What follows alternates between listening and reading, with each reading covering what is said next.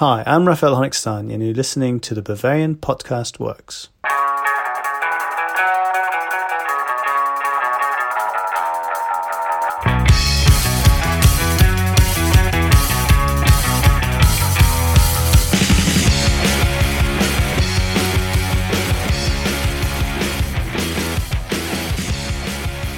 Hello, everyone, und willkommen to Bavarian Podcast Works. For the first time in what's been several weeks, we are actually here full of, for a full show. This can be confirmed by Fabrizio Romano on deadline day on a very, very snowy evening in New England. And today I am joined, we have the three Musketeers back together. I am joined by Jake Fenner and Chuck Smith.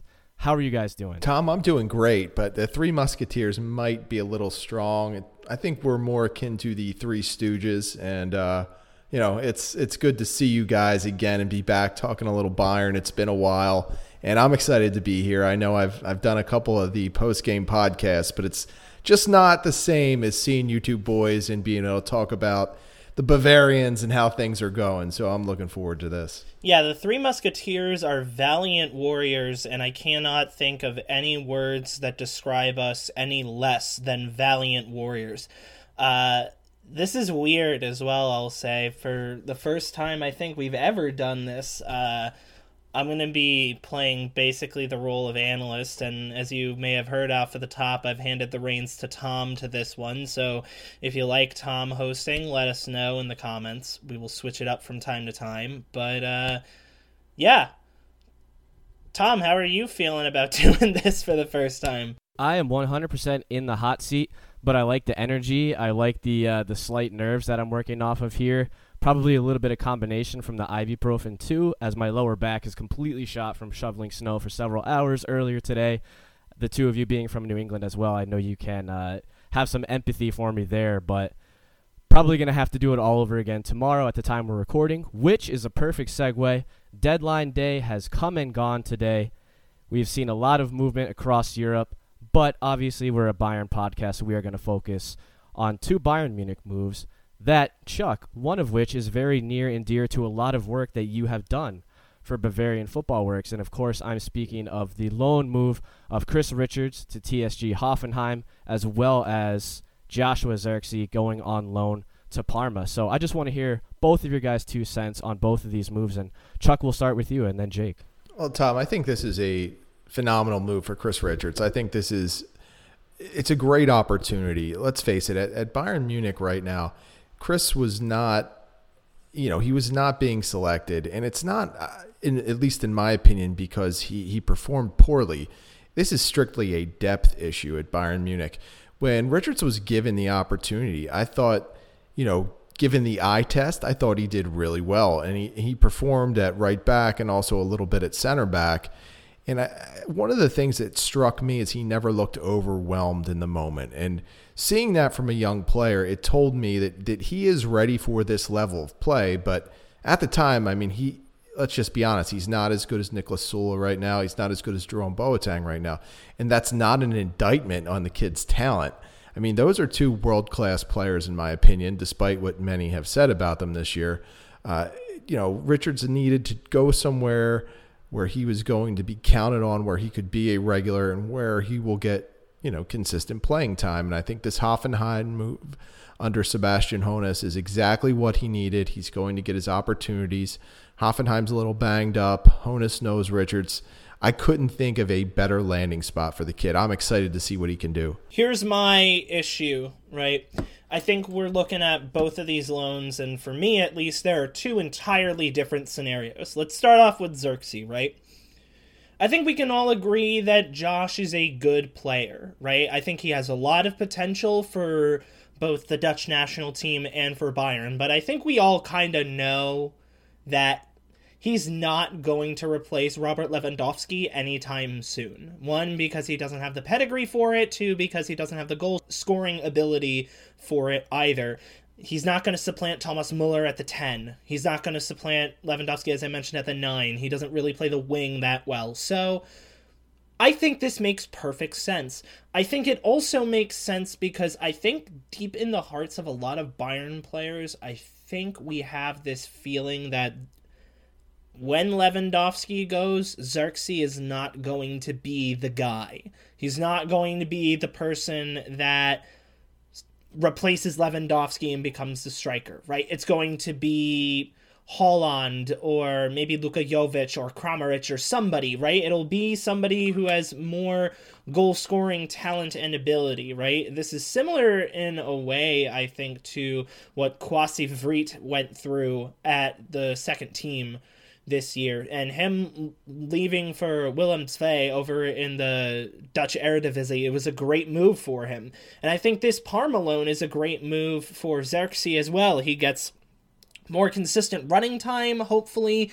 In top flight competition, he is playing in Serie A, so that's fantastic. If anybody follows the Italian Serie A and tells me that I'm an idiot because they're playing in Serie B, please let me know. I have not checked uh, the Italian standings in a very long time, so please let me know if I'm wrong. But moving on to Chris, as Chuck has mentioned, uh, at least internally on our Slack channel, uh, there was a lot of pressure on Bayern to get Chris some starting time. A lot of it coming from uh, Chris's play, but a lot of it also from Chris's family, right? And he wasn't exactly happy being consistently played on the bench or playing with the second team as Bayern continually struggled at center back and right back, which were the two positions that he plays. Now, I'm not a fan of letting a young player go in a position of need and at the time being i would say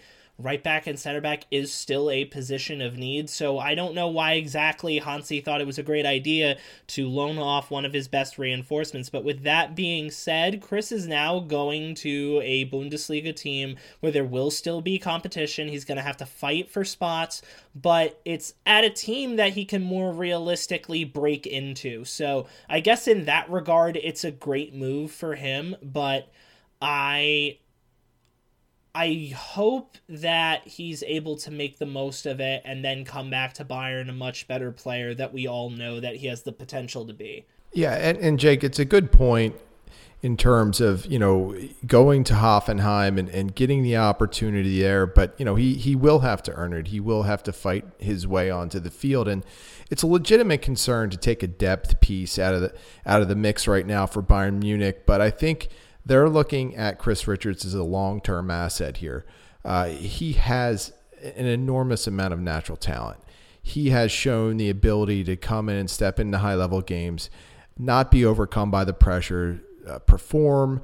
And he, he's shown that deft passing ability that we heard so much about when he arrived at Bayern Munich. So I think from the, the club's perspective, they're very happy with where he ended up. And I think this is a strategic move in an environment that will only let him get better. And I think, you know, they trust Hoffenheim. Let's be honest. I mean, Serge Gnabry basically reformed his career uh, at Hoffenheim. And I know that was a different regime.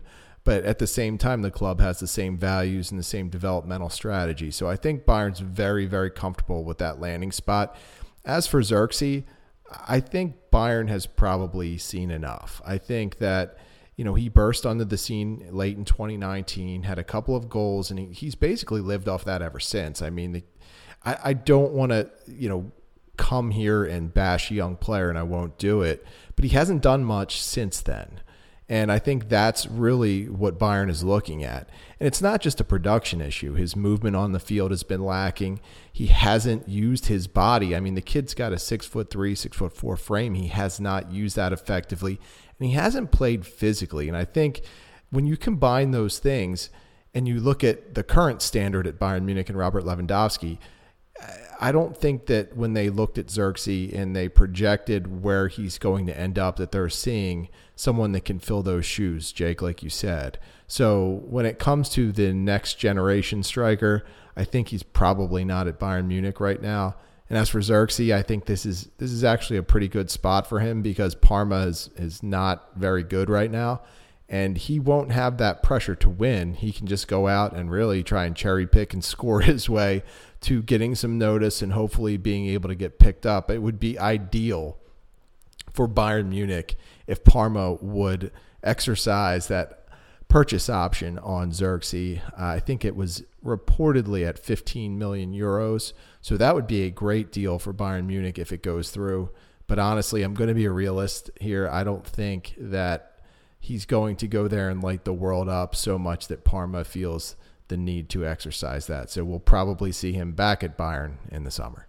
Now, those are all very, very good points. And Jake, we can confirm Parma Calcio is in Serie A. They're in 19th place. As I have recalled from writing a piece on Zirkzee a little bit earlier in the week, they've scored a league worst 14 goals, so they're in desperate need of goals. I kind of agree with Chuck. I'm not sure exactly that Zirkzee is going to be the de facto answer to, or solution, I should say, to that problem. I kind of agree with Chuck. I think the timing of Zirkzee' contributions from last season kind of play more into his legacy at Bayern than perhaps the actual contributions themselves. You know, he was our hero against Wolfsburg at the very end of the Hinrunde as well as SC Freiburg, but you know, other than a few goals, those goals, a goal against Hoffenheim, you know, really what else are we looking at from contributions at Bayern for Zirkzee? And uh, because of that, that's the lone move I'm a little bit more worried about. I kind of agree with Chuck. I think it's unlikely that uh, Parma winds up buying him for that 15 mil, 15 million euro mark. Uh, at the very least, though, from Bayern's perspective, we could perhaps get a little bit more market value if Zirkzee does relatively well in Italy and makes some contributions. And at the very least, he comes back with some valuable minutes, valuable experience. We'll perhaps know more about Joshua Zirkzee than we knew uh, several months ago, or you know, than we did now. So, it, from Bayern's perspective, it's a win-win. And with Richard's move, everything that you guys have said pretty much covered it all. So I don't want to spend too much time exhausting that conversation. But I really personally like the connection with Seb Hoeneß, and I think that's going to be something that's very, very beneficial to his time uh, in Sinsheim. And I wish him all the best. And as sad as I am to see him go, I think this is a very, very good move for him and will give him some very, very valuable experience. And I think it must be said, Hoffenheim. They've treated da- David Alaba and Serge Gnabry well in the past, and we've seen polished products of both of those players once they've come back from loan spells there. So without further ado, since we are still on the topic of deadline day, we can kind of take our Bayern hats off, so to speak, for a second, because there, as I said earlier, was a lot of movement today at the time of recording deadline day across Europe, across the UK. Obviously, this is a transfer window like no other with the coronavirus clubs all across the world affected financially, so a lot of loan moves have happened. So I just wanted to get an idea from you two if you had perhaps any massive disappointment uh, or massively positively surprising moves that you guys saw anywhere in the transfer market that really caught your eye that you'd like to talk about. So uh, I want to hear what you guys have to think. So uh, Jake and then Chuck. Uh, I don't necessarily have a winner. I don't really think there were many big winners this transfer window. I think I saw something somewhere that said this was the least amount of money spent in a deadline day or I think overall in a January transfer window since uh, 2015. So to me, nothing really jumped out. So I really had to dive and nitpick on a bunch of things, but uh, I can't find a winner, but I definitely found a loser, and it's Schalke, uh, especially today. Uh, it's not necessarily uh, that I love to uh, pick on Schalke. It's more like that I thrive on picking on Schalke. I just dislike them in general as a club. I dislike them for holding on to certain people in certain positions of power for so long, despite them being terrible human beings. Uh, and I think this entire season is probably the culmination of a lot of terrible decisions on their part, including from said terrible people up at the top. But I especially want to talk about uh, the move and the decision to let Ozan Kabak uh, transfer to Liverpool. We specifically told Tom that he couldn't chip in on this because he's utterly biased and he's a terrible scouser. Uh, period. End of story. Do not ask him to do his accent in front of you. You will never want to listen to Jamie Carragher ever again. But here's the point: Ozan Kabak is valued at twenty point one million pounds. Their option to buy at Liverpool currently sits at 18 million pounds plus add-ons that's probably not a good amount of business, right? And this was the difference, right? Because we had talked about this before we started recording the podcast. And Tom had brought up a point that if he was the uh, manager of Liverpool or the person in charge of director of personnel, director of sporting, whatever, and the market value of Ozan Kabak was given to them, he would probably say no. To my response, I would say Liverpool are so desperate for defenders that if you brought in Kabak on loan with a 30 million pound add-on, which is about what I would say is his market value, 30 million pounds if you had him on the open market. Uh, I think they would still do it. I still think they would take him in on loan, and I still think that if he performed well for this team, right, as people have been talking, at least on social media and The Athletic and all these different publications have been all saying that Kabak has the potential to become another captain at Liverpool because he's got that leadership quality, right? If you knew that going in, why wouldn't you correctly value him, right? Because 30 million is a sign for Liverpool to sit there and for John Henry and all the other ownership to sit there and think, well, you know what? He was a great enough defender that I still think we're going to bring him on. So we'll give Schalke over value for for this kid because we like him. At 18 million pounds, you're going to take him regardless because it's an utter steal of a price. It's undervaluing Kabak, and once again, a terrible financial decision decision was made by Schalke. It's not even their worst loan move decision of this year because if we recall, Weston McKennie, who has the same value as Ozan Kabak, was let on loan to Juventus uh, for about four and a half million euros, and the buyback clause for that is uh, 22 and a half, right? Or 25, right? So he's valued at 20 million pounds. Uh, it's a 25 million pound option to buy with a little less than 4 million pounds uh, for the current fee that they have. He's been one of Juventus's most consistent midfielders this year, and I would more accurately value him at about 35. So, yet again, it's a terrible foresight on the part of Schalke. Once again, they lose terribly in the market. And if I'm a Schalke fan, I'm punching air right now because you lose somebody like Kabak and what do you gain? Shkodran Mustafi. A man who was so bad that he bought his own contract out at Arsenal in order to leave. Because he was that bad, he was not cracking starting lineups, he was a terrible defender all around. And now Schalke are left with him and the remains of that terrible backline that they have with Nastasic and Toprak, whoever's healthy at the time right? I'm terrified. If I'm a Schalke fan, I'm terrified. None of these moves today signal confidence that this board wants to keep the club above water and in the top flight.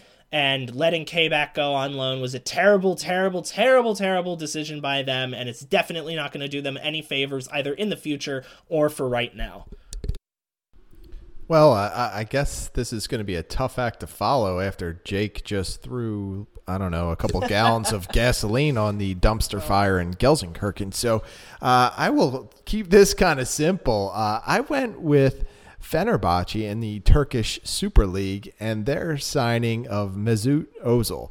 And here's why I watched uh, that league a few weeks ago, and it was terrible. So uh, Ozil can only go there improve the quality of play, and you know what? Get to have some fun. I mean, listen, you can say what you want about Ozil. I certainly have criticized his apathetic behavior on the pitch in the past, but the guy has been chained to a bench at Arsenal for so long.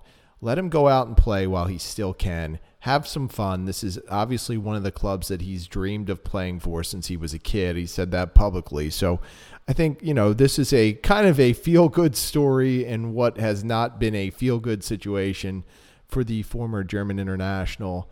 Uh, I'm happy that he's out there and back on the pitch just because I think it's it's kind of sad to see a guy who had a great career just mired on the bench over some philosophical differences he's had not only with his last few managers, but also the club in general.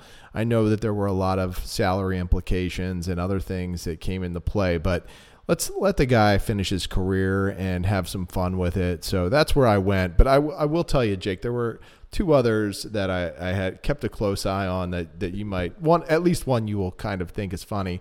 Uh, the the Jordan Morris to Swansea City move I thought was was really kind of cool, and I'm looking forward to see what he can do there.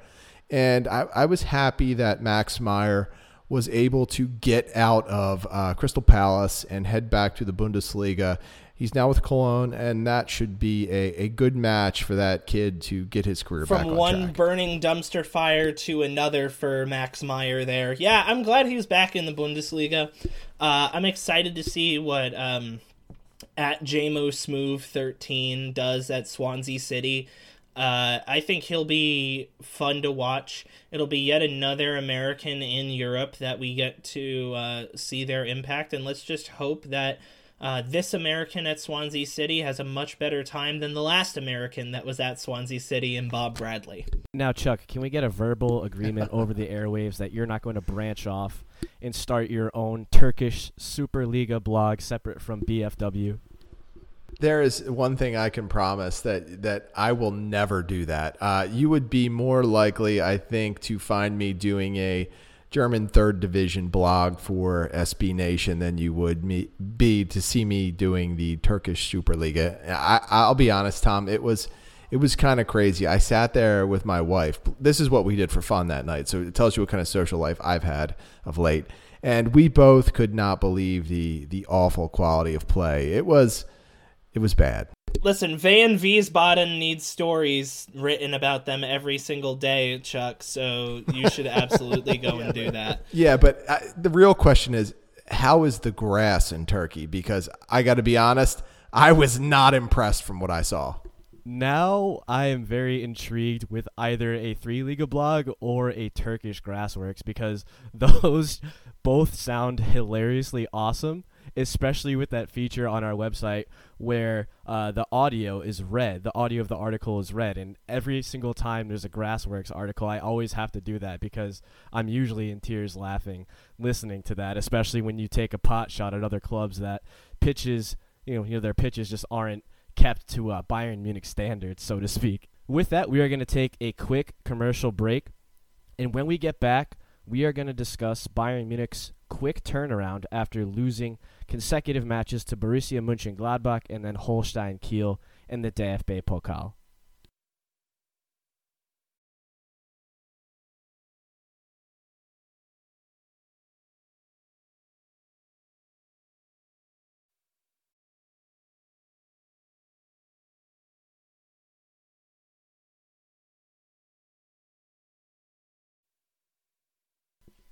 And we're back.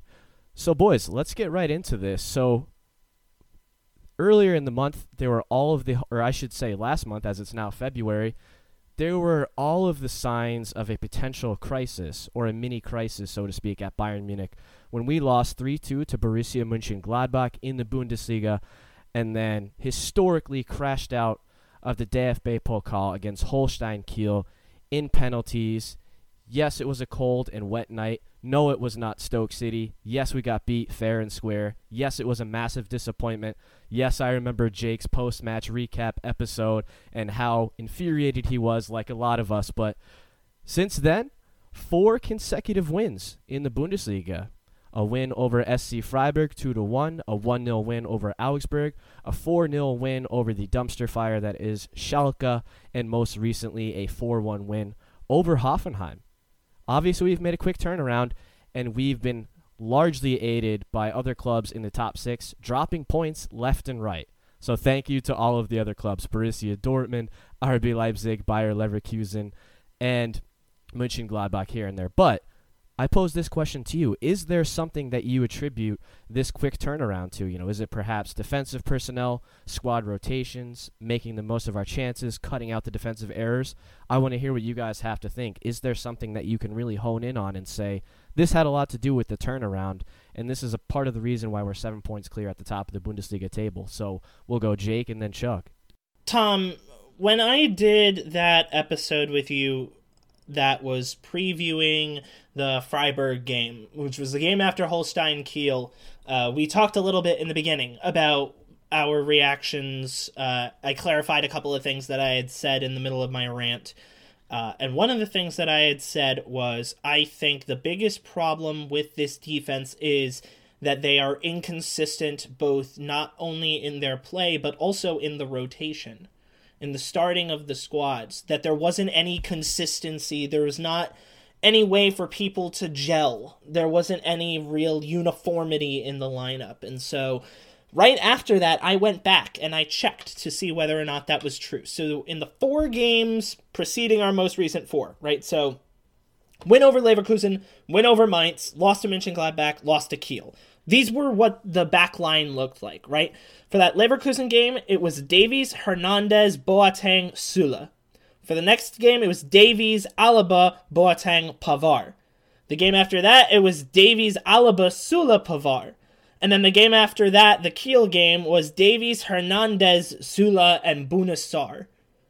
So just in those four games alone, there was not any consistent lineup, right? You could argue that the most consistent player there was Davies, and that was only because he was consistent in his starts. He was not consistent in his performances, right? I think we can all agree on that. But those two center backs, right? It went from Hernandez and Boateng to Alaba and Boateng to Alaba and Süle to Hernandez and Süle, right? There wasn't any consistency in that. And so Bayern came out of that loss to Kiel, and in their next four games, they changed that. They went uh, Freiburg, Augsburg, Schalke, and Hoffenheim with these lineups. Davies, Alaba, Boateng, Pavard. Hernandez, Alaba, Boateng, Pavard. Davies, Alaba, Boateng, Süle. Davies, Alaba, Boateng, Pavard. So not only are the first game that we played after that loss and the most recent game that we played after that loss the same lineups, but Alaba and Boateng have consistently started at center back over these last couple of games, right? Have they been rough? Kinda. In some performances, maybe you could say they were a little bit out there but they've been consistent. They've consistently performed well together. And what have we seen over the last couple of games? Only two goals conceded. In the meantime, we've gone out there and we've scored 11. So to me, I think that is the massive improvement, and it proves that my theory was right, right? Tactics haven't exactly changed too much, but there was consistency in the lineup on that back line. It's allowed the people time to work things out, knowing that they're not going to be replaced, knowing that their position is not in jeopardy. They work well together. They have been consistent together uh, more recently in terms of their performances. And so, to me, that is one of, if not the most important reasons why Bayern are a bit back on track more recently. Yeah, I mean, when I look at the situation, I look at, at two things that really uh, that really stuck out to me, Jake and Tom. Uh, one was I think Hansi Flick made a couple of slight adjustments in how he was positioning his back line. They are still a high back line, but they are sitting just a bit deeper than they than they were previously, and I think that's made a world of difference. Just those couple of extra steps that the defenders have to react has really prevented that barrage of counterattacks that we saw. Now, granted, they are still susceptible at times, as as we see just about every game, where if one of those defenders gets caught ball watching, and Alphonso Davies did a pretty good job of that on Saturday. Uh, you know they they still can give up those chances, and and that's exactly what happened against Hoffenheim. Uh, Davies got caught ball watching a bit, and it opened up that lane just enough for Hoffenheim to break through, get across, and then Andre Kramaric to finish uh, and get Hoffenheim on the board. So it's not perfect yet, but I think the players have a better handle on how to play that high line, and their positioning has been a lot better. The other factor uh, that I think really made a difference is they actually got a chance to rest a little bit. Uh, heading after that just awful week where they played three games, uh, you know, Hansi Flick gave his team two days off, and I thought that that was a huge factor in helping his boys get a little bit refreshed. Now, Jake, I think you made a lot of terrific points, but I think that that rest might be the most important thing that, that has happened with Bayern because they have had such a brutal schedule over the course of the past, what, calendar year, the past calendar 10 months, that it's incredible that they've held up as, as well as they have. So I know I was happy to see that they got some extra time off, and I think they've really responded. And, and I'll be honest, they looked really, really fresh on Saturday against Hoffenheim. I agree. And, and Jake, going back to your point, because – to me, it seems like most of the problems have come uh, from the defense and lapses in defensive concentration. Chuck, as you had mentioned, being caught out on the high line. I believe it was Holstein Kiel's manager, Ole Werner, who had pretty much come out and said this after they had knocked us out of the DFB Pokal. He was like, Yeah, you know, we've studied all the game film. We've watched a lot of the goals that Bayern have conceded recently, and they all sort of stem from being caught out on the high line with basically the center backs right up on the halfway line, if not already proceeding into the opponent's half. And that's exactly how they played against us. That's how they scored at least one of their two goals in regular time. And Chuck, as you said, I think that that's something that Hansi Flick and his coaching staff had absolutely drilled uh, into the squad in addition to some of the rest because going forward, I think it's clear I believe against Hoffenheim, we set a record for the amount of goals scored after that many match weeks. I don't have the exact numbers uh, off the top of my head, so I think it's clear that our attack is not the problem. And obviously, we have that, that certain Polish number nine who is on pace to break a very, very massive record at Bayern Munich. Um, but, Jake, one of those names that you had mentioned, Alphonso Davies, and I kind of want to pose this uh, slight sub conversation, if you will. I had recently read, I believe it was in either Bild or Kicker, one of those sources where they were essentially talking about Hansi Flick had kind of loosely said that he was in the beginning of the season a little bit using Lucas Hernandez as sort of an incentive for Alphonso Davies. This is prior to him injuring his ankle, essentially giving Luca Hernandez a run at left back. As we know, he started quite often over Alphonso Davies in the beginning portions of the season. Alphonso Davies hurts his ankle against Eintracht Frankfurt, misses a couple of weeks, but as of late, I think we can all agree that Davies has been back, getting closer to his form of last season. Um, so I want to kind of pose this question to the two of you. Do you think there's anything Hernandez has done particularly wrong, or is this spot now Davies to lose? I don't think that Hernandez has def- has done anything wrong as much as I just think there are some things about his game that that Flick is not particularly a fan of. I mean, that's the way I'm reading it. I, I don't think Flick was especially pleased with Davies over the course of this season either. I think that Flick was a little disappointed in how Davies came out to start the season, and I think there was some talk that it sounds crazy to say he wasn't in shape, but maybe he just wasn't in top form. I mean, that was a, brutal season for all of the, the guys to go through, and, and maybe he was a little banged up and maybe not operating at 100%. Uh, you know, with Davies, he's had some positional issues all year. He has some trouble reading the ball in the air. Those things are evident on a, on a game by game basis. What he has been really great at is recovering when he does make a mistake. But what he's found out this season is that he can't catch everyone. Uh, other players are fast as well. So he's, you know, as a young player, he's looking at these pieces of his game and trying to improve them. And I think you can see that.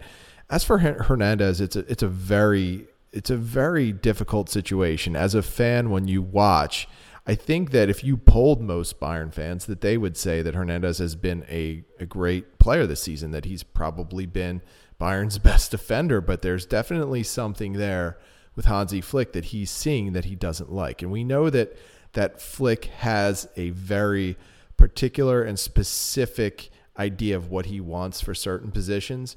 And if Hernandez doesn't fit that mold, I mean, we may never know the real reason that that Flick has. But if he doesn't fit that mold in Flick's eyes, Flick will not use him, regardless of how much Bayern paid for him. I think that's become really, really clear that Flick doesn't care who the big name transfers were. He doesn't care who the front office paid a lot of money for.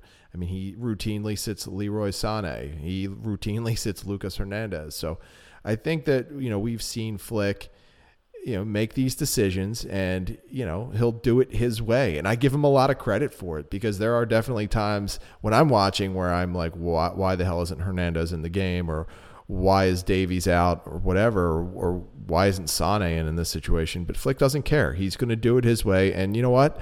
His way won the treble last season. So I, I give him way more leeway than probably most people but he's earned it in my eyes I really don't have that much to add other than what Chuck had said. I I personally haven't seen anything wrong with Hernandez, and I really doubt it's the case of Hernandez being, um, you know, a bad player. or regressing in any way, but I think it's more the case of Bayern have operated over the last couple of years with somebody who is like David Alaba on the left back position, right? And I think Alphonso Davies plays that position. I don't think Hernandez plays that position because, right, if we're being honest, they're just two completely different players. They're two completely different players with two completely different sets of skills. In terms of whether or not Fonzie has been good defensively, I'll just say this again for everybody listening at home. I would like to remind everybody that he is a born and bred left winger or right winger. It is only within the most recent year that he has been playing left back, and it's all out of necessity, not necessarily that's where he's good at. I'm not saying that he's bad at it either. I'm just saying that he's mostly played throughout his career at left wing or on the wings in an attacking position, right? So that's probably where a lot of it comes into with what Chuck mentioned, right? Trouble tracking down the ball in the air, right? But it helps him a lot when it comes down to catching up things. I imagine that these are things that he's going to pick up over time, but we all just have to consider the fact that despite how good he is, he is still a second year defensive player. Yeah, Jake, he's 20 years old. I mean, that's scary. So, yeah. I mean, there are areas in his game that he'll be improving on for the next seven, eight years. But that's the thing. The guy is such a good talent that you almost forget that he's 20. And he played so well last year that you almost forget that he's got all of these areas that he has to improve. So, I'm not totally shocked he's struggled a bit. And I think it's it's kind of funny. He's almost because of how he performed last season, gotten this armor built around him from the Bayern Munich fan base that if you say anything somewhat critical of Davies, it's not just the Canadians who come raining down on you, it's just about everyone. So, I mean, I listen, I'm a big fan. I think he has a phenomenal future ahead of him. But let's be honest, he's got to grow in a lot of areas areas of his game. And now is the time to do it. Let's get it done now. Let's give him the next couple of years to perfect those areas of his game. And by the time he's 23 or 24, I mean, you could be looking at one of the top 10 players in the world. So, you know, let's take this season for what it is. He, he's coming off a terrific, what I would say, rookie season in the Bundesliga last year. And, you know, he's having a little bit of a sophomore slump, but that's okay. This was bound to happen. Yeah, 100%. I should add that when I had read that stuff about Hansi Flick uh, sort of using Hernandez as an incentive, this was very recent. This was last week where I had read that. So it was more so uh, speaking to the recent run of matches, more so than the beginning of the season when Hernandez was playing a bit more after the fatigue of last season and uh, obviously when Davies had his uh, ankle injury. But as you guys had mentioned, not a bad problem at all. In fact, a very luxur- luxurious problem to have when you have a 20 year old keeping a World Cup winner and a World Cup champion on your bench uh, for a run of matches. So that's the luxury that we have as Bayern fans, as Bayern supporters, and that Hansi Flick has. And, you know, Chuck, going to what you said earlier, to be a fly on the wall in one of those boardrooms when Hansi Flick and Hasan Salihamidzic are talking about squad planning because we know that the two have had their differences. And I can just picture Oliver Kahn stepping in and playing his mediator's role and basically how would you disagree with Oliver Kahn and you know disagree with anything he said? I think that's a little bit of a part of it, but nonetheless, Jake, after we had recorded our Der Ausblick episode for Hoffenheim, we both had kind of come to the grim realization of how crazy and how hectic of a February it's going to be for Bayern. Today is February 1st. This Friday, February 5th, we travel to take on Hertha Berlin in the league. Just after that, we have to leave to travel to Qatar for the FIFA Club World Cup, which we will play at least one match on Monday, February 8th, and then another match if we progress to the final. A week from that Monday, February 8th, we host DSC Arminia Bielefeld in the league on the 15th. Then next week, just five days later, Eintracht Frankfurt. And then to round out the month of February, we have our first leg in Rome against Lazio in the Champions League round of 16. Six matches in a very, very short span of time with a lot of traveling. And now, Jake, going back to our miniature rut, if you will, the two matches we lost and the build up to that, you spoke a lot about squad rotations and how it didn't work and it proved to have a lot of inconsistencies, resulting in drop points and crashing out of the DFB Pokal. Looking at February's schedule, is this something that's going to be unavoidable? Does Hansi Flick have to make a lot of rotations simply for the amount of matches that are going to be played? Mind you, several of which in the league are against teams that are not in the top half of the Bundesliga table. Well, I think back to the schedule that Bayern had to play in November. Right? Bayern had to play an equally tough schedule right around that point. So, of course, as you mentioned, we have a long slate of s- scheduled games here, right? We have six games scheduled here. So, it's going to be tough.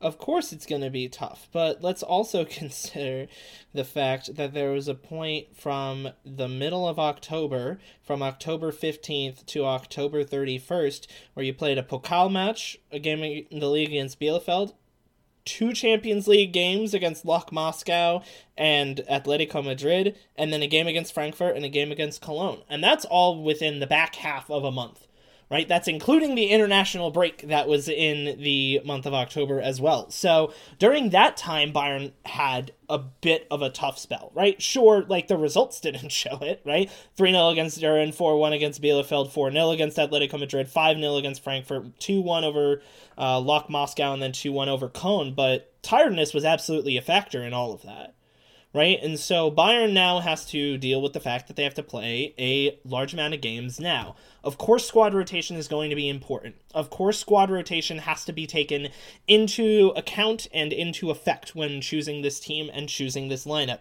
But for my money, I think most of the problems are behind Bayern. I think they got their losses out of the way. I think the loss to Kiel, as frustrating as it was for me and for a lot of other fans, probably gave this team a wake up call. It made them realize what we had realized all along here at the podcast, and Bayern fans had realized all along that the defense was inconsistent and it needed to be changed, and they needed to wake up. Back to back losses will do that to you, especially for a team of this caliber. So I think rotation will happen, but I don't think it will affect them nearly as badly as it had in the month of January and the months prior. Absolutely, Jake. I think that you are 100% right that the hard part is now behind them. And the hard part was the reality that yes, they're going to lose. Yes, they're going to be tired. Yes, they're going to be out of form.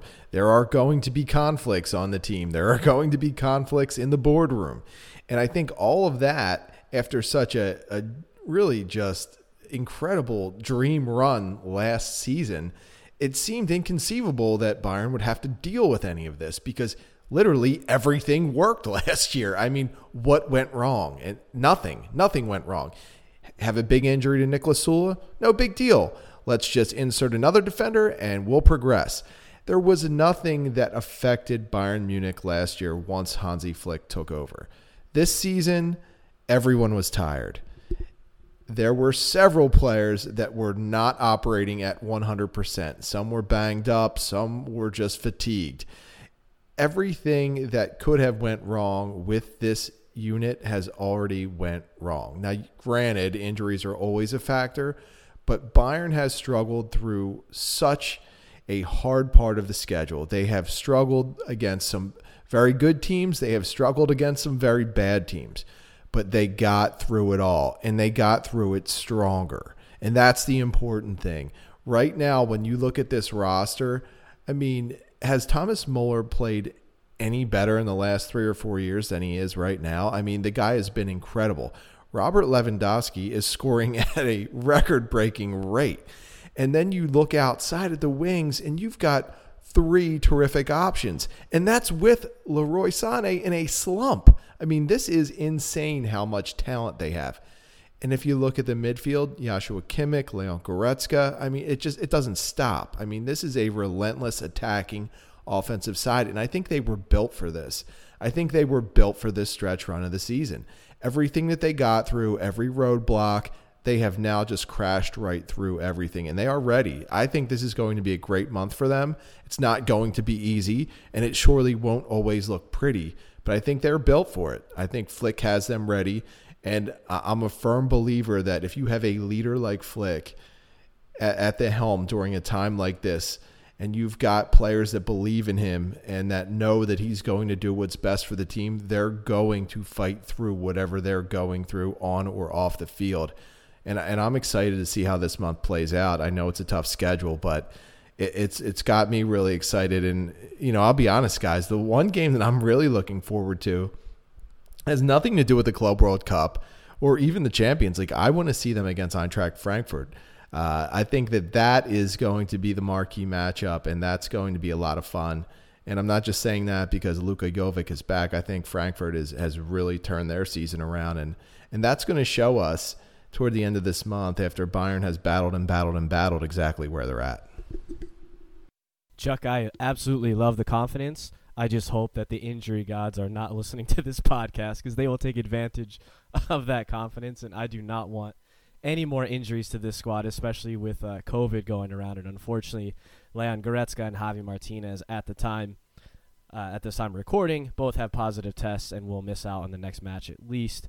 Uh, but Chuck, you kind of stole the last question I was going to ask out of it. I was just going to ask Jake, so now if you have one one match you're looking at in February that stands out as the most important or the one that you are looking forward to the most? I have to say this game coming up against Hertha Berlin. If we recall the beginning of this season this last year, this game against Hertha that we played was a very very close matchup. It was a fun matchup. It was entertaining, high paced, right? The back line of Hertha were pretty consistent at that time at least. Uh, it took a obvious penalty at the end. Uh, and I say obvious penalty because I know there might be one or two Hertha Berlin listeners out there that would be utterly pissed at me saying that, but it was. It was an obvious penalty. Louis got dragged to the ground in the box. Suck out, suck it up, right? Like that. That's exactly uh, what happened in that game. So with this game, right, Hertha had been on a slump at the back end of the year. They fired Bruno Labbadia. Uh, now Paul Dardai is back in charge of the club, right? Michael Preetz is out as well in terms of uh, sporting director, and that won't necessarily have an effect on this game, but uh, this team looks a lot better. Like it just in the one game that they really had, uh, they look a, like a lot better team. They look like a more consistent team. They look like a team that is set and ready to go ahead and take on anything else that they have coming against it. Sure, it was a 3 1 loss to Eintracht Frankfurt, but with Andre Silva as your starting striker, right, there are very few people that are going to be able to beat him, right? I think it, I think it's just going to be fun to see uh, whether or not like Hertha will be able to repeat their performance um, from the previous game, uh, and I think it'll be interesting to see whether or not that squad under Dardai will look any different from the one that went out on a losing streak in the month of January. Yeah, Hertha Berlin are just all over the place at the moment. So it will be curious to see and you know, hopefully Bayern can get the job done there. But I was just going to say I'm most looking forward to that first round, uh, or I should say, excuse me, the first leg of that round of 16 matchup against Lazio in the Champions League. And I kind of had to think about this really quick, but in my time at BFW, I don't know that Bayern has ever played an Italian opponent in the Champions League. So this is something I'm really, really curious to see. It's kind of a, a, clash of two different worlds, so to speak, in Serie A and the Bundesliga. And it's nice little subplot of uh, Ciro Immobile going up against Robert Lewandowski. Of course, it was Immobile who beat out Lewandowski just a season ago for the most goals uh, in all competitions across Europe because he gets so many freaking penalties. That's neither here nor there, though. And I'm very, very excited to see that matchup. And it'll it'll be one of a kind. And I don't know about you boys, but if so much football has been played, it just feels like ages since we've seen a Champions League match of football, and uh, I'm very excited to have that back, albeit at the end of this month, but that time will come nonetheless. So, without further ado, thank you guys for joining me tonight for this episode of Bavarian Podcast Works. We finally got a full episode. I know that schedules have been conflicting, times have been super, super weird, but I'm glad that we were able to, all three of us, get together and hash this out. Everyone listening, thank you for your continued support. Be sure to like, rate, and subscribe on whatever platform you choose to listen to us. Be sure to check out BavarianFootballWorks.com for all of your Bayern Munich and Die Mannschaft news. And without further ado, until next time, which will be a post match recap of our match against Hertha Berlin, auf Wiedersehen.